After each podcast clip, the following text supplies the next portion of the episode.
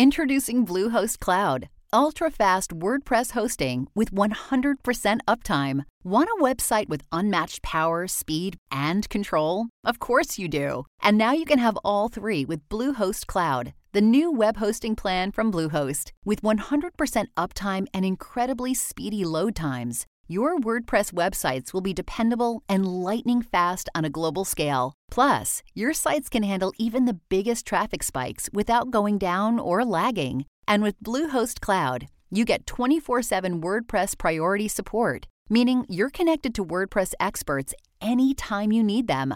Not to mention, you automatically get daily backups and world class security. So, what are you waiting for? Get Bluehost Cloud today by visiting Bluehost.com. That's Bluehost.com.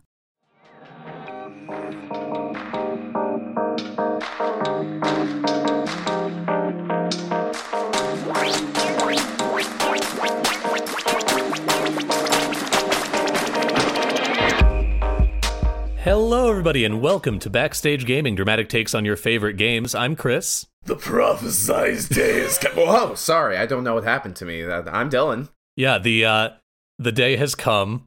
It's finally here. Uh, our day of re- our personal day of reckoning. Yeah, uh, I, I I I was speaking in tongues just now. Uh, Chris, did anything super big happen recently? Yeah, the the hedge man has come. The the hedge boy has finally emerged from the ground and seen his shadow and said it's going to be six more weeks of us eat- eating our humble pie. Um, so the Sonic the Hedgehog movie is out. It ha- it yes. has come. We have Dylan and I have both seen it with our human eyes, and we it would be remiss of us not to talk about it considering how long we spent dunking on every single piece of media that came up uh, that came out leading up to this film's release. This movie has been our white whale.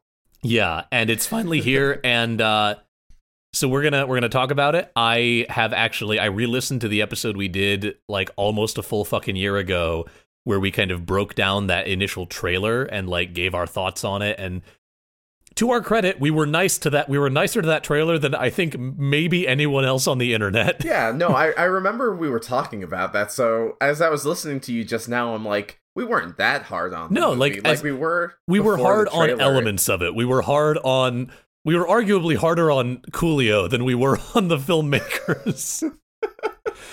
um, but yeah, yeah, we I I re-listened to that and I kind of jotted down just some notes about like what we were right about, what we predicted or feared that didn't come to be, and just some other things uh, that I thought were interesting. But also, we just kind of want to talk about this movie because I guess as a way of getting getting started on this. Hey, Dylan, what were your thoughts? Your just general overarching thoughts about the Sonic the Hedgehog movie? That movie is, you know, a solid like seven out of ten, like average family movie, but it's elevated by how much it surprisingly cares about the source material. Yeah. Like I I would put it as a solidly above average kids movie. Yeah. Like there are definitely movies aimed at its target audience, which I would say is probably kids in the range of like 8 to 14 that yeah. felt like kind of where they were casting their net. And I can think of movies in, that have come out in the last few years aimed at that target audience that were way worse than Sonic the Hedgehog. I believe that. I'm curious I can if also, you have any examples. Uh, off the top of my head, like the Emoji Movie. Oh yeah, that's that's like the first Angry Birds movie. The second one surprisingly good. The first one pretty pretty terrible. You, um, you watched both Angry Birds movies? Don't judge me.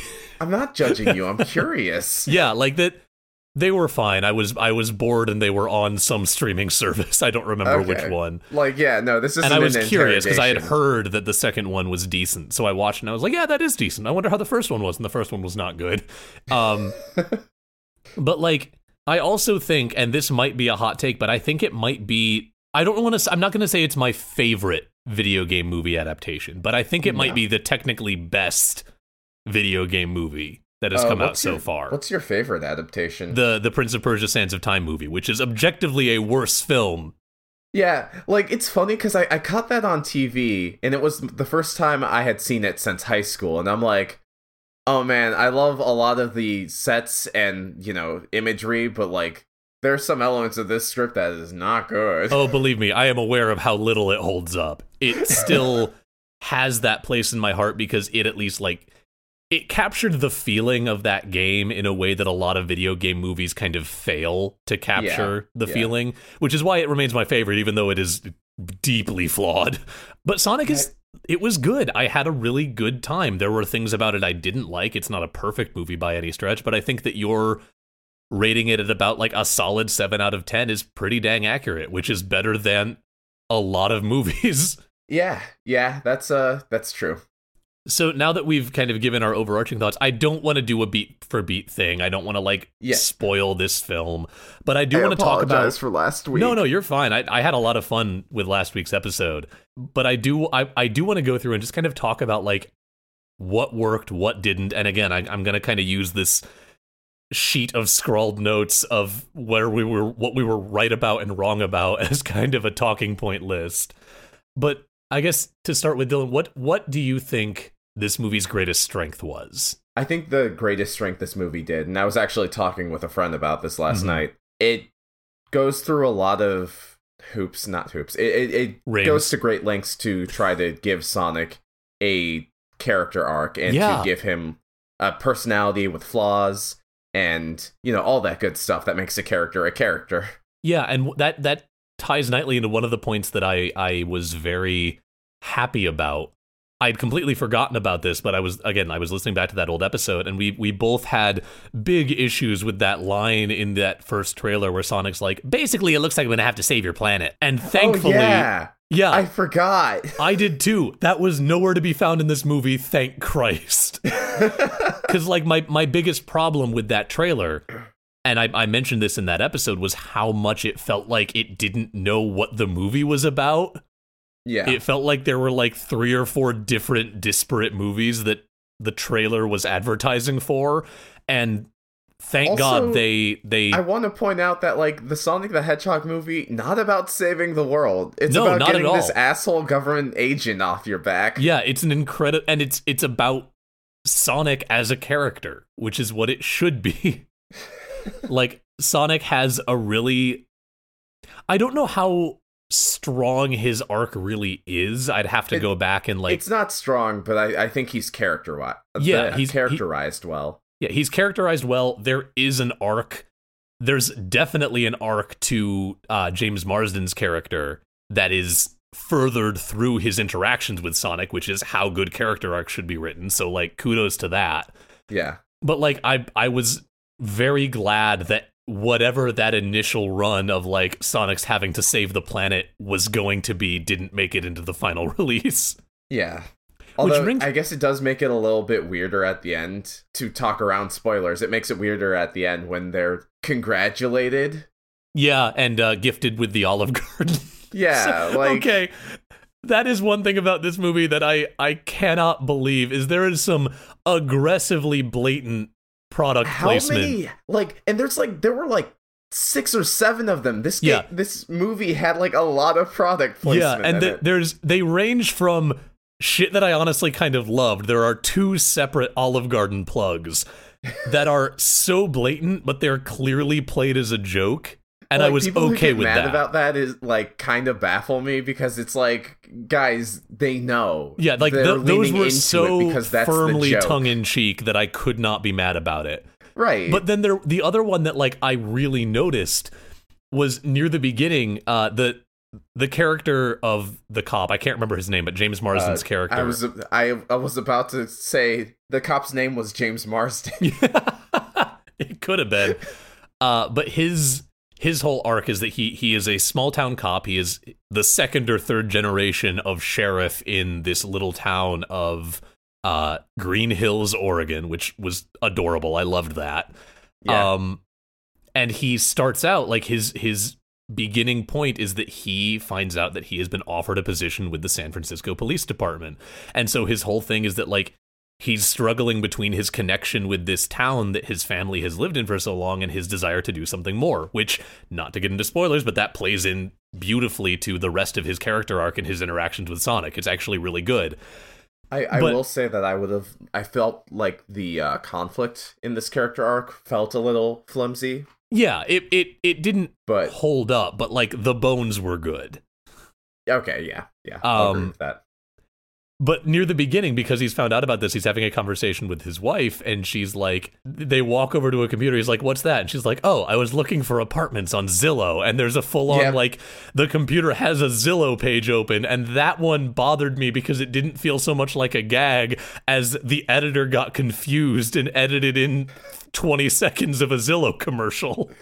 Yeah, Uh, but like that's a minor thing. It was just very strange. I do want to say, I think, and this surprised me.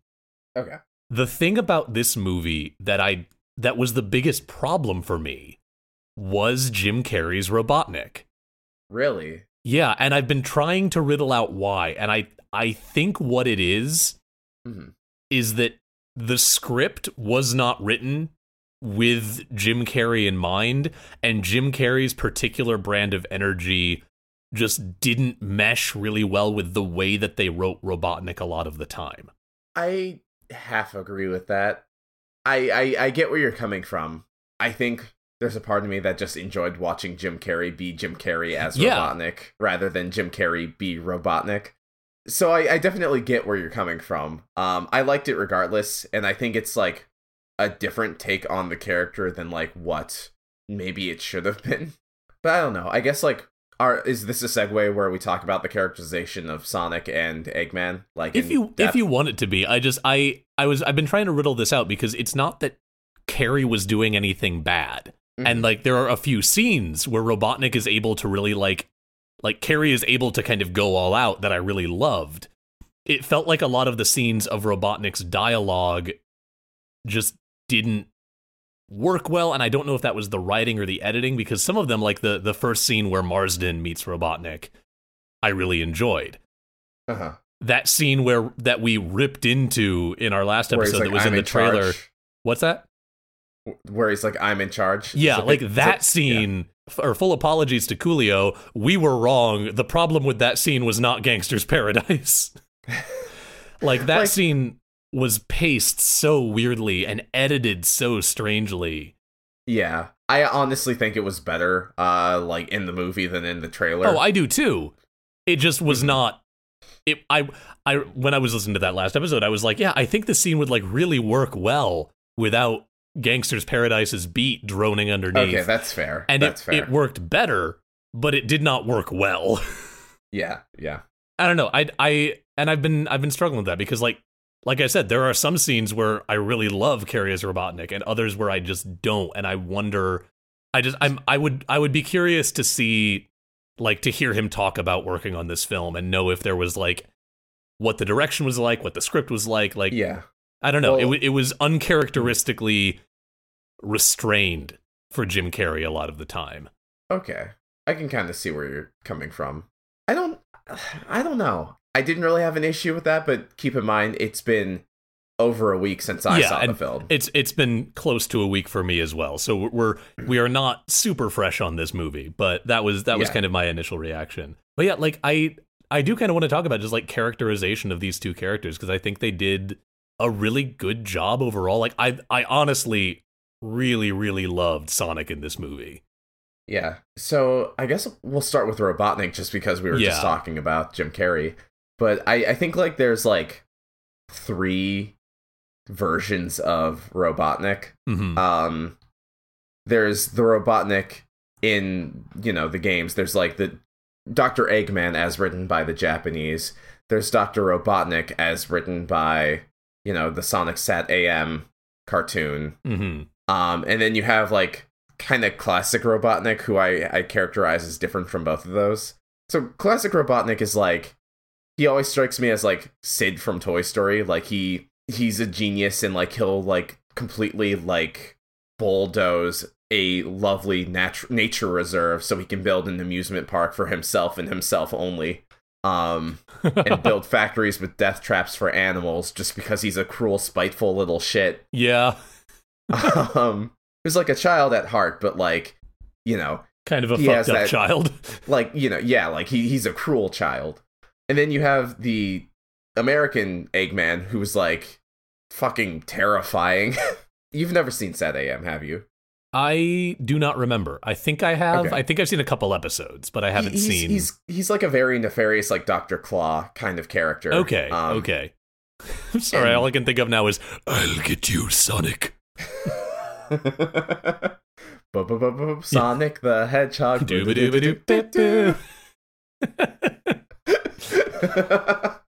um, sorry. I don't know why that bit really got me.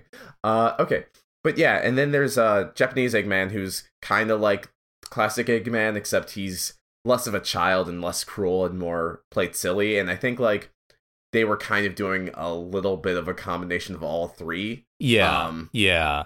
where like Eggman is like this egotistical, like I'm so much smarter than everybody. Everybody's beneath me.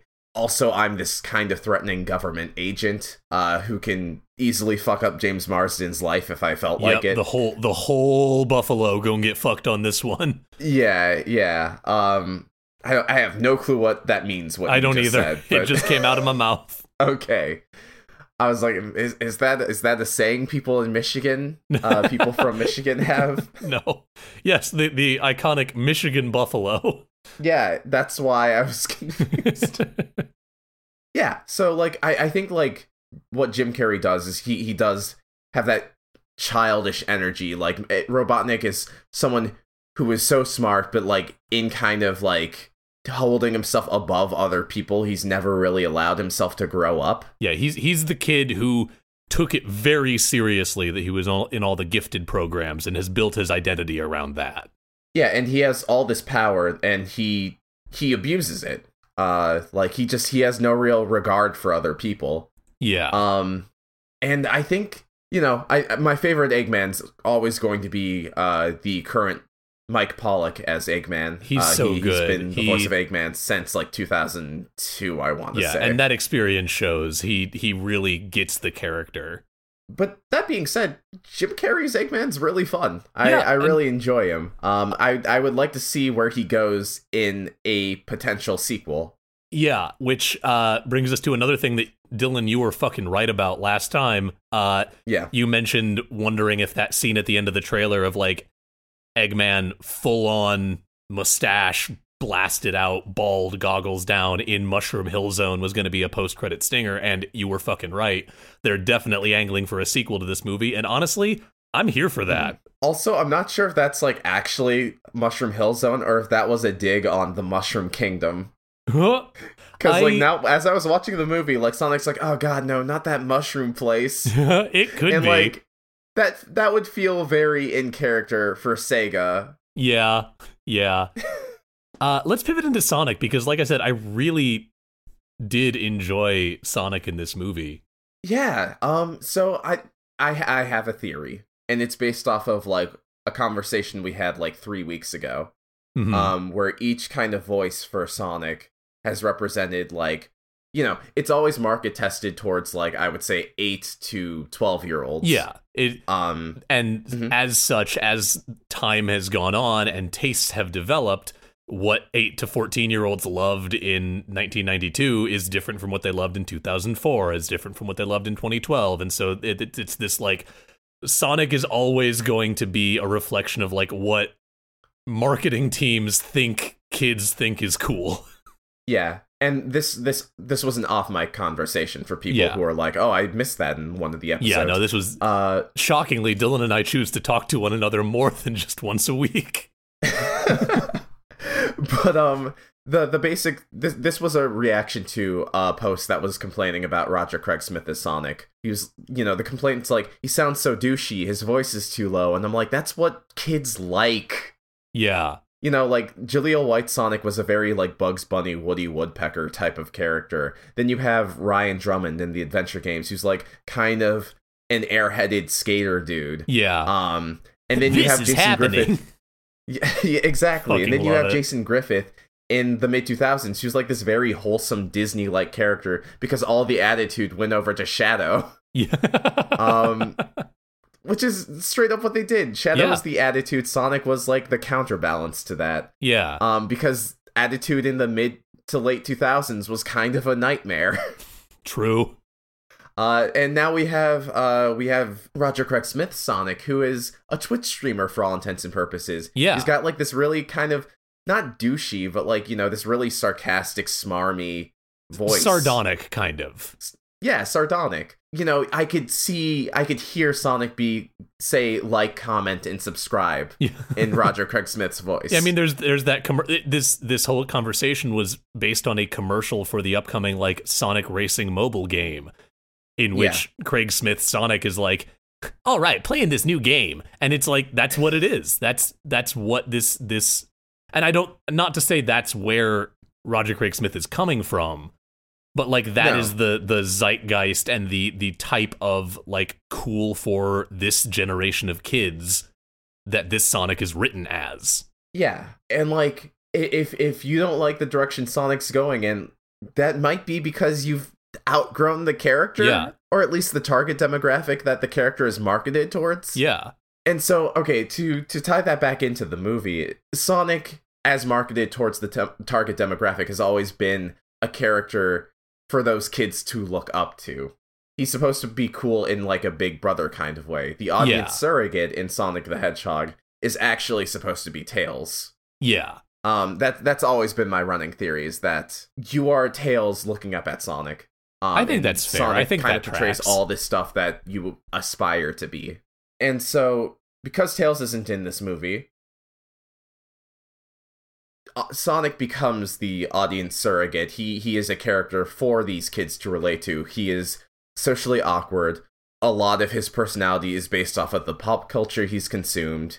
Um, he he kind of has these friendship like he doesn't have friendships so much as he has not surrogate friendships, but you know the the word I'm looking for. It's uh he has friendships by proxy.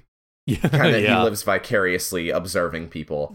Like Sonic is a lonely, insecure kid. yeah, and like they to try to avoid again any kind of major spoilers, Sonic ended up on Earth kind of by accident in this movie. Uh yeah. the plot kind of revolves around and we we talked about this in the previous episode. There's that scene in the trailer where like he throws a warp ring to save the human friend characters. Yeah. the plot actually really revolves around those warp rings. Those are the central MacGuffin of the story, and I thought they were used well. I thought they were. I thought they were I interesting. But anyway, Sonic ends up on Earth kind of by not even really by choice, just sort of as a matter of course. And so he's lived on Earth for like what I think he says like ten ish years. 10 years. Yeah. Just observing the people in this small town in Oregon. And like the first act of this movie, honestly, is really strong. It does a Yeah. really good job of setting up why Sonic is the way that he is and why he cares about the people around him. Yeah. It's not bravado. The guy's actually super awkward and lonely. Yeah. I just I I really like Ben Schwartz's take on this character. He has just like I guess the best way of describing Sonic in this movie is that he is incredibly earnest. Hmm Like he feels the way that he's performed and the way that and it is criminal that we waited this long into the episode to say this, but like fucking kudos to the animation team Yeah. on this yeah. movie. Like, not only is the redesigned Sonic really good, and like I I still have mixed feelings on the fact that they changed it, like the the fact that they, for lack of a better term, caved to the internet backlash. Like I I like what came out of it. I have mixed feelings about that whole little instant of discourse in the world. Yeah. Um, yeah. but given that that is what happened, the animators knocked it out of the fucking park. The redesign looks great, and honestly, I can't really think of any moments where you could see the seams. where there that were a change had to be made. where uh, James Marsden's eye line didn't quite match Yeah. where the new model was versus the old model. But like, Uh, Given but that there other was- than that, given that there was no way there was time for reshoots, like that is easily forgettable or forgivable.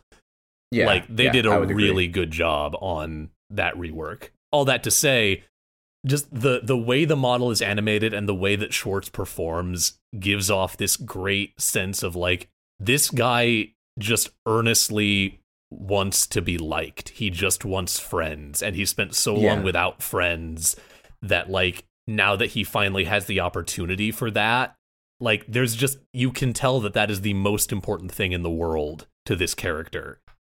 Yeah. And it it's great. Like I I didn't really know what to expect from Schwartz as Sonic because when I like the the thing that Schwartz in my head was up to that point was um the douchebag character in Parks and Rec whose name is escaping me right now but the you know the the dude who sings everything and is just is intended to be a terrible dude.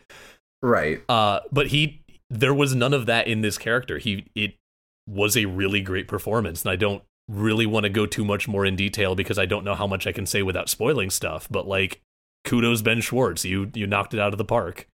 Also, there's a video that exists on IGN of Ben Schwartz co-commentating as a speedrunner is playing through Sonic 2. I love that And That's it's fucking awesome. amazing. And I think at some I can't remember when it is in the video, but at some point he asks the speedrunner, Are you afraid of death? I fucking love it oh that's great It's um amazing. I love it. what do you say Mhm. that we pivot into the pivot into the playbill and Oh, then right, we come back we do. uh, and then when we come back i just kind of like i feel like we've hit all of the big points that we can talk about without spoilers but i do want to run through the rest of these like little things that we were either very right or very wrong about last yeah, time Um, also, I, f- I feel like after the jump, we can get a little heavier into spoilers. yeah that i guess that's that's fair we'll So that's your warning. yeah this is this is the spoiler warning uh i still don't want to like hardcore ruin the movie but we will I- we will be I a wanna little bit at least- more I want to talk about the introduction, and I will talk about the post-credit stinger. yeah, we'll we'll be a little more liberal with like spoilery content after the break. So if you don't want any of that, bye bye. We love you. Uh, if you don't mind, follow us into the playbill.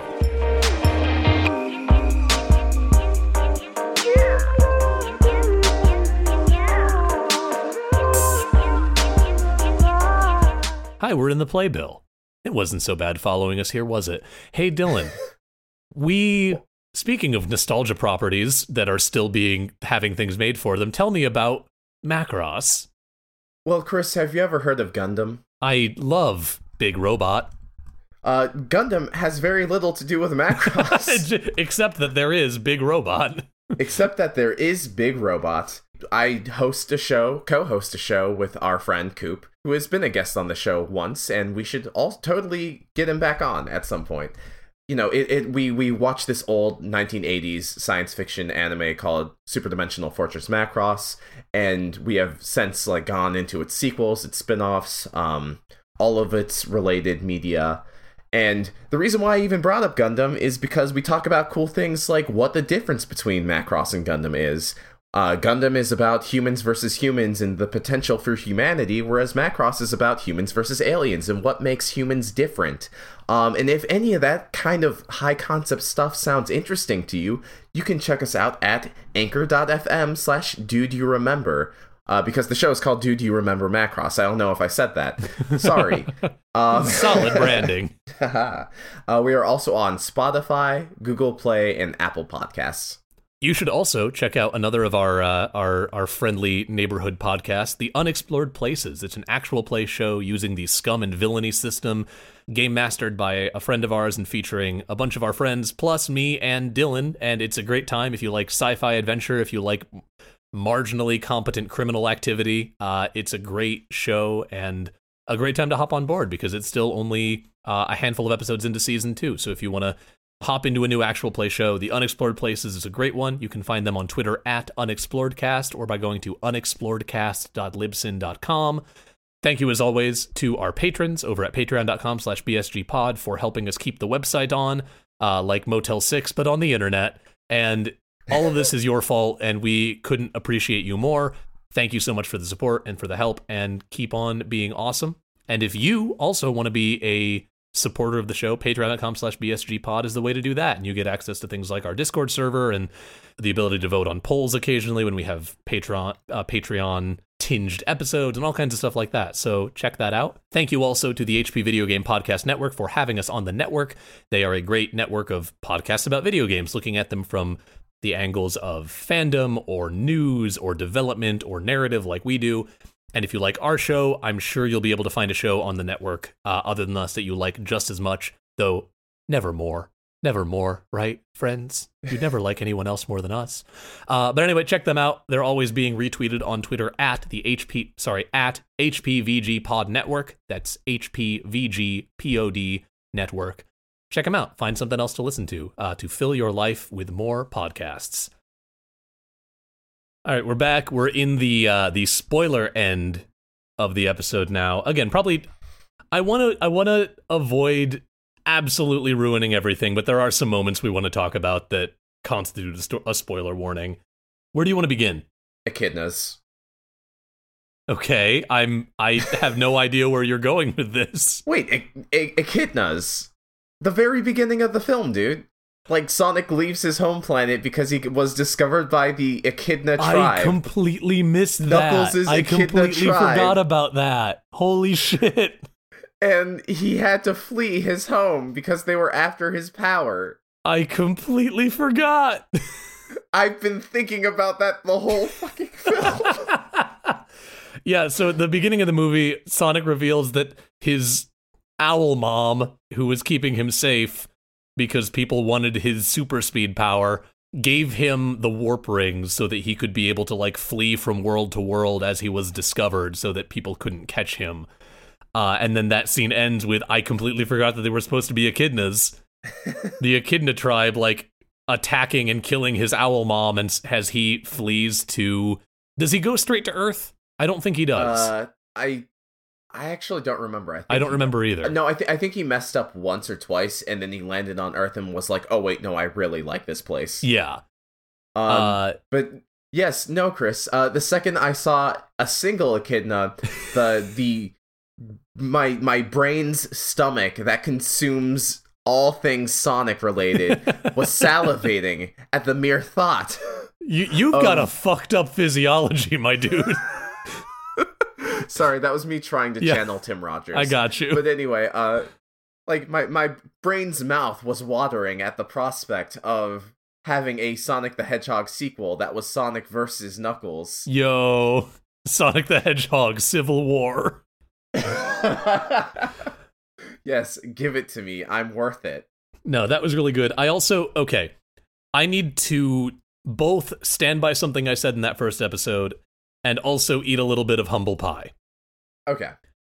in that first in that episode where we broke down the trailer i bemoaned and i still stand by this i want hollywood to come up with another way to emphasize that a character is super fast other than having a scene where everything else freezes and that character moves around at a normal pace while like a quirky classic rock song plays Okay, see, I get that, but I really enjoyed the two scenes where that happens. well he, yeah here's here's the thing okay, okay. that has happened Oh yeah, you said you were eating humble pie. Let's let's hear yeah, it. that has happened to, by my count in no fewer than five films in the last 10 years with a super fast character. Does and that include Clockstoppers? I'm dead. I can't believe. How did you have your finger on that fucking trigger? Uh, because uh, some film Twitter person uh posted about that, and then all the comments were like, "I can't believe someone else remembers Clockstoppers," and I'm like, "Clockstoppers is a movie that we all remember. We just don't talk about it." Yeah, yeah, holy shit. Um, but anyway, I I will stand by my stance that it is a tired conceit. I get why people do it. It's an easy and fun way to like get across that that thing and you can do some fun visual gags with it. I get why it's used. I just but what? but I'm waiting for the but. No, no, don't worry. I'm getting there. I stand by my my belief that I wish there was a better way to do it or at least a different way to do it. However, I will say the first one they do in Sonic is fun. It's a fun scene. Sonic breaks up a biker gang bar fight by like rigging an entire Rube Goldberg contraption to knock everyone out simultaneously, and it's genuinely funny. I like- think the thing that makes that scene work is the sense of motion in that scene. Yeah, no, it's it's like, they they managed Whenever to that nail gag is used normally, it's just time slowed down for me. Now I'm gonna walk normally. But like here, there's a sense of flow to the scene where like yeah. you can tell that Sonic's improvising as like he comes up with his nefarious mischief. Yeah, it's very well choreographed and it's very well done. Yeah. And then they do it a second time, and it's the scene that was in the trailer of like all the missiles firing and Sonic freezes, and they they cut the pedometer bit, which I'm a little bummed about because I thought that was funny. I Um, actually really like the pedometer bit. Yeah, same. But this scene works so much better because it's not a full time freeze. The first one feels a little more like a full time freeze. This one, it feels more like everything else is in super slow motion. Because while Sonic is having his like musical breakdown, tilting the missiles across and blowing up the badniks, which by the way, they're called badniks in the movie. He has a forgot. fuse. He has a fuse in his fuse box labeled badniks, and I fucking oh, love that's that. That's good. That's so Um, good. But during that whole scene, Robotnik's finger is getting closer and closer to a button.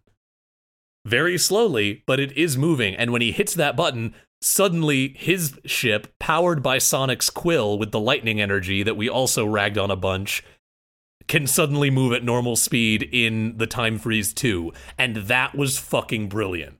We ragged on it, but didn't we turn around on it by the end of the episode? We did. We we ragged on it because it was dumb, but we turned around when we realized that they might be leading to like Robotnik uses animals as power. Yeah. Which would have been great. And they didn't quite get there, but they did sort of get there by him using the the quill as a power source, which I really Yeah. did dig. But like that that moment where he finally hits the button and suddenly everything else is still frozen, but his ship is moving too, was Yeah. genuinely really good. That was a very clever subversion of this trope, and that's my humble pie. Like, I'm still tired of that trope. Sonic used it very well. I can't believe Sonic used that trope better than any movie, past or present. I mean, it it genuinely did. Like, it was more creative in its use of it than just to name the ones that are in my head immediately. Uh, Age of Ultron or Days of Future Past did. Did Age of Ultron use it?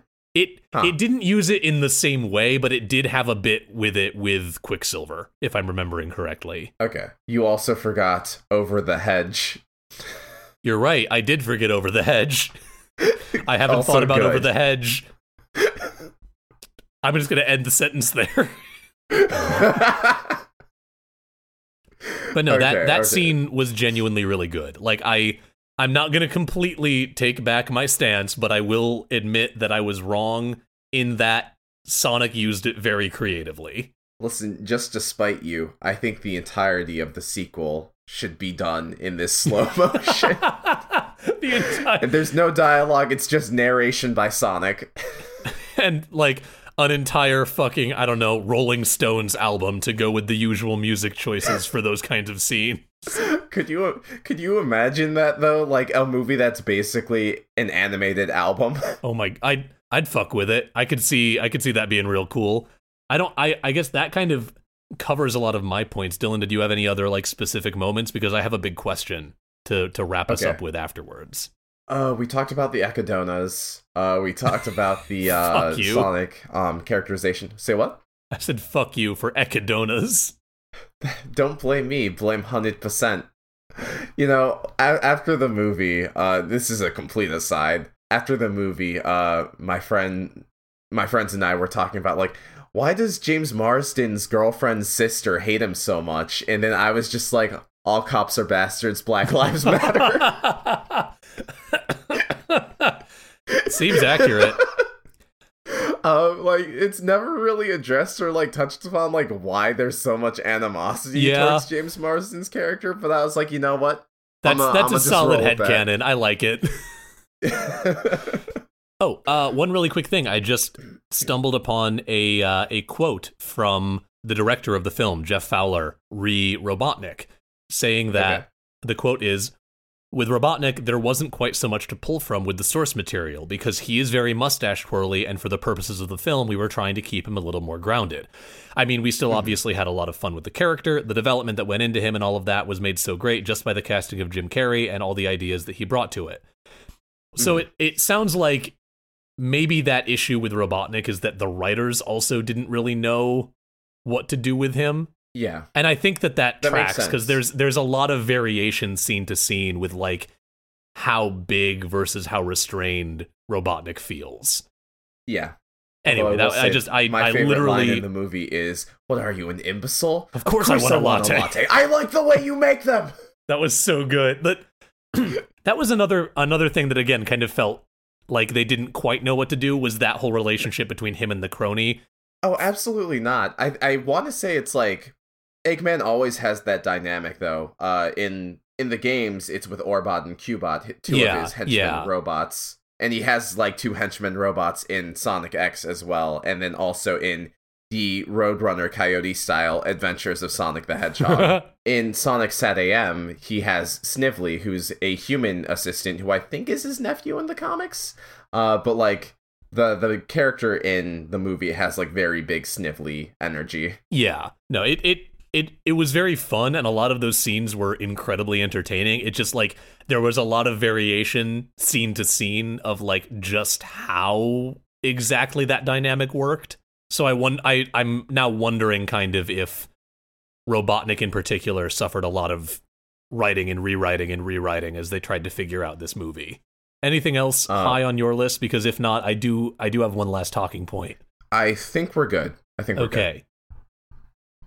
So, my big question, and one that I, I have been trying to fathom the answer to hmm how much besides the just the model and animations on Sonic do you think changed between that trailer and the final release?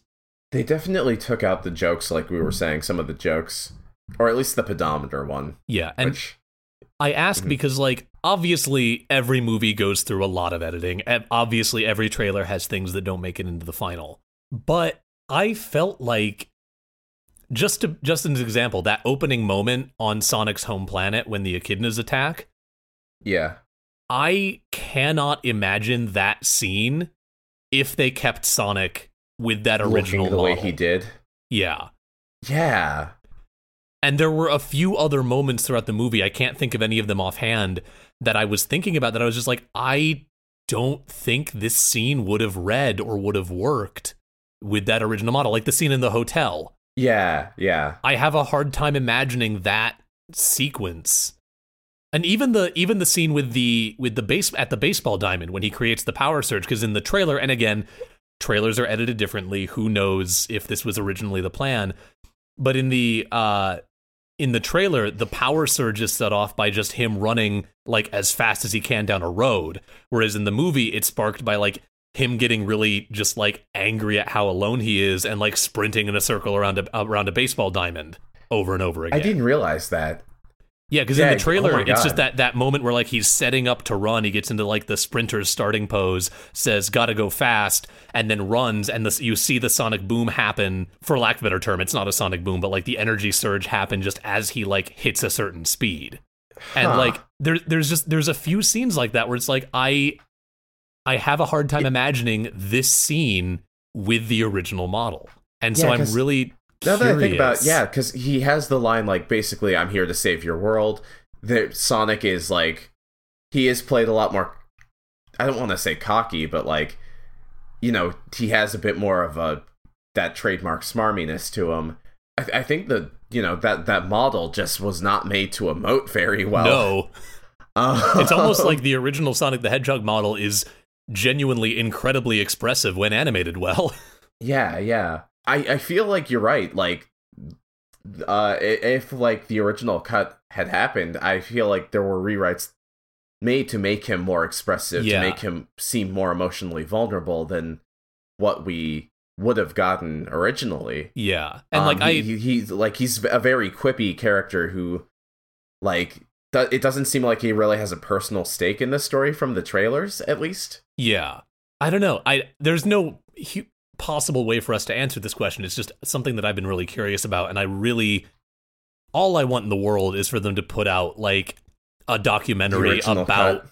that no i i mean the original cut would be interesting but i want to see like a documentary about what that reanimation and reworking process was like because Yeah. i they did push back the release date Yeah, i have a very hard time imagining that on top of the burden of completely reanimating sonic as a character in that model that they also had the time to do any kind of substantial reshoots and add new animation they- to it- accommodate for those. Like that, if they did the new animation excuse me, if they did the new animation, they definitely did it to accompany whatever Footage they already you know had, the right? actors had were originally recorded Yeah. doing and saying. Yeah, like there's no way they had time to do substantial reshoots, but that leaves me wondering like was all of this originally crafted with that first render?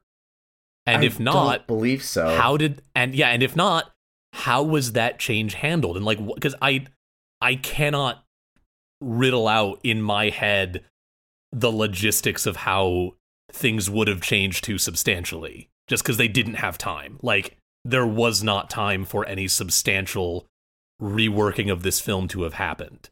So I just I I don't know. I'm I'm really curious and I, I would love to hear the story of that like, you know, eight month period. Yeah, I don't yeah, know. that- I because like I'm I'm thinking about it now, and like even the scene where like Sonic gets shot with the the tranquilizer gun in the trailer, he has equipped like oh come on, like you know very, and so I guess it's it it, it does feel like they were going for a very different version of the character, even if the story was the same. Yeah, I'm sure they. Um, I'm sure that uh, Schwartz got brought in for re-records. He probably he he definitely Like, did. no doubt Um, there.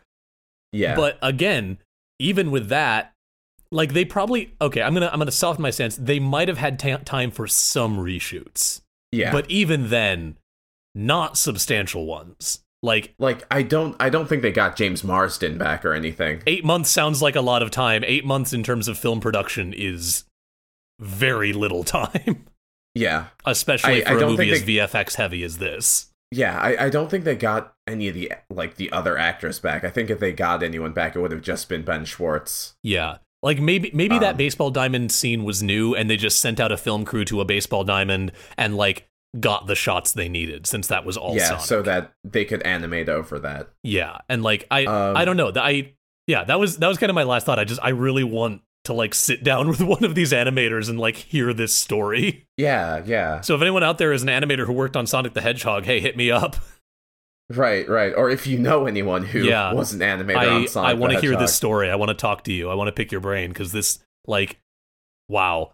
Yeah, that's, that's That's- kind of all I have for this movie. I blew my mind, dude. Like, Yeah. now I'm- wa- oh man. yeah like i i don't have much more to say i i genuinely had a very good time i had a way better time than i was expecting and i'm thrilled at how well it turned out and at the fact that like i don't know So, I guess I guess like now I'll I'll throw out this new question. Um, so if the film was shot with like this old version of Sonic in mind and was written with this old version of Sonic in mind, and maybe that's why the th- couple things that don't land don't quite land. hmm If like they know what makes the character work with this this reanimation with this you know potential reshoot or re-recording or whatever have you with this second cut what would a sequel be like? Yeah.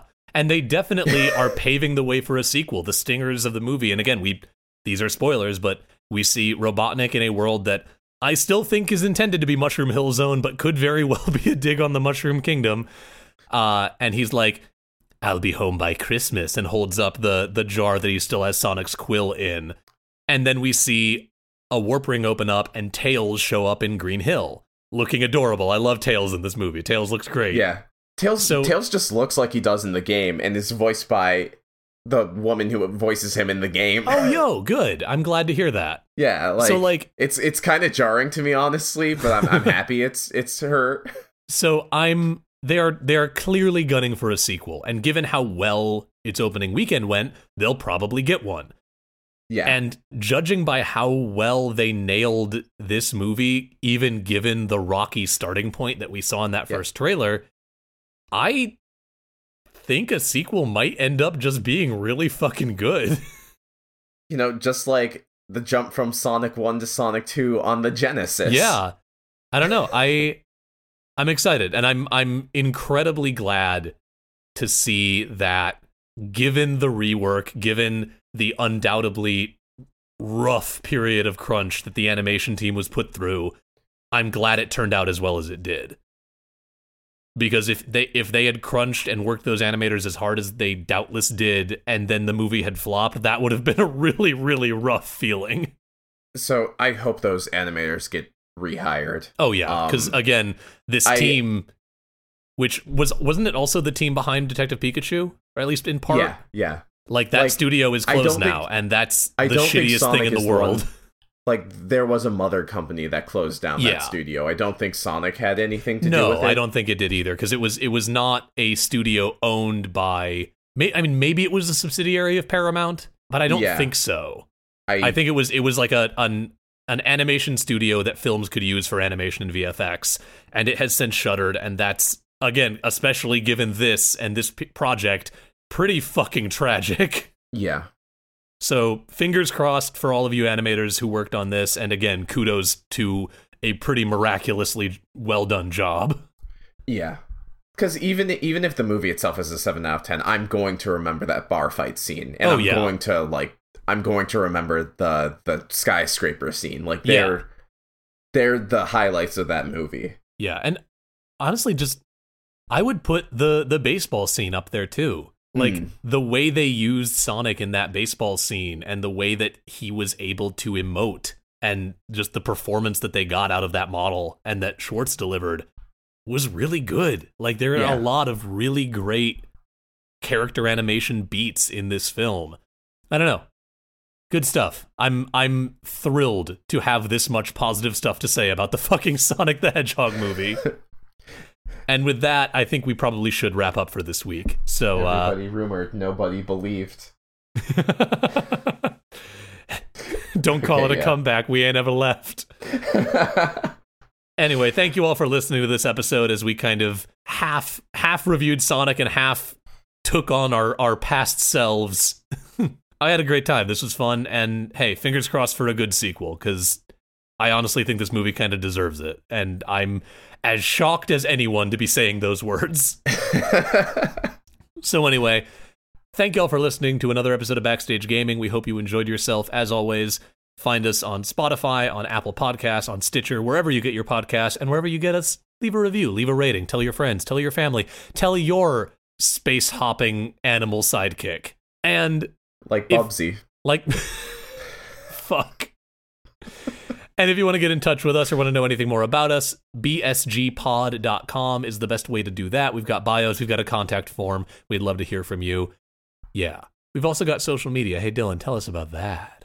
Social media. Uh, you can find us on Facebook. On Twitter, our handle is at BSG underscore cast, and you can find us on YouTube. And if you want to talk about our episodes, uh, reach out to us or whatever, you can use the hashtag BSGPod. Please use it. Chris checks it. Um, I do. Also, huge, huge thanks to our friend Brennen French for the key art he has provided our show. If you like what he does, you can check him out at brennen-french.squarespace.com. That is B R E N N E N hyphen French.squarespace.com. You can also find him on Instagram.com slash Brennen French Arts. You should also go show some love to our friend BioQuery. He's the musician behind our theme song, Dot Sound Radio Volume 1 Instrumentality. He's got a lot of other great electronica out that he has created and produced. He also works as a producer for other artists. He does some synth work for a couple bands. He's kind of just a, a whole musical renaissance man, and he's great. And if you want to listen to his stuff, you can find him by going to Spotify and searching for BioQuery. That's B-I-O-Q-U-E-R-Y. Or by going to soundcloud.com slash BioQuery. One more thank you to our patrons over at patreon.com slash bsgpod. All of this is your fault. You're to blame, and we couldn't thank you more for that. If you want to be supportive of our show as well and reap the rewards that are included in that, you can do that by going to patreon.com slash bsgpod. And another big thank you to the HP Video Game Podcast Network for having us on the network. Thanks to them, we are able to partner with all of the other great shows, all looking at video games from different angles and from different perspectives and from different walks of life. And they're all a great time. And if you like our show, you'll surely like a couple of them too. So follow them on Twitter at HPVG Pod Network. Who? That's all I got. Hey, Dylan, What's up? we gotta go fast into next week so that we can record another episode. Bye bye. Whoa!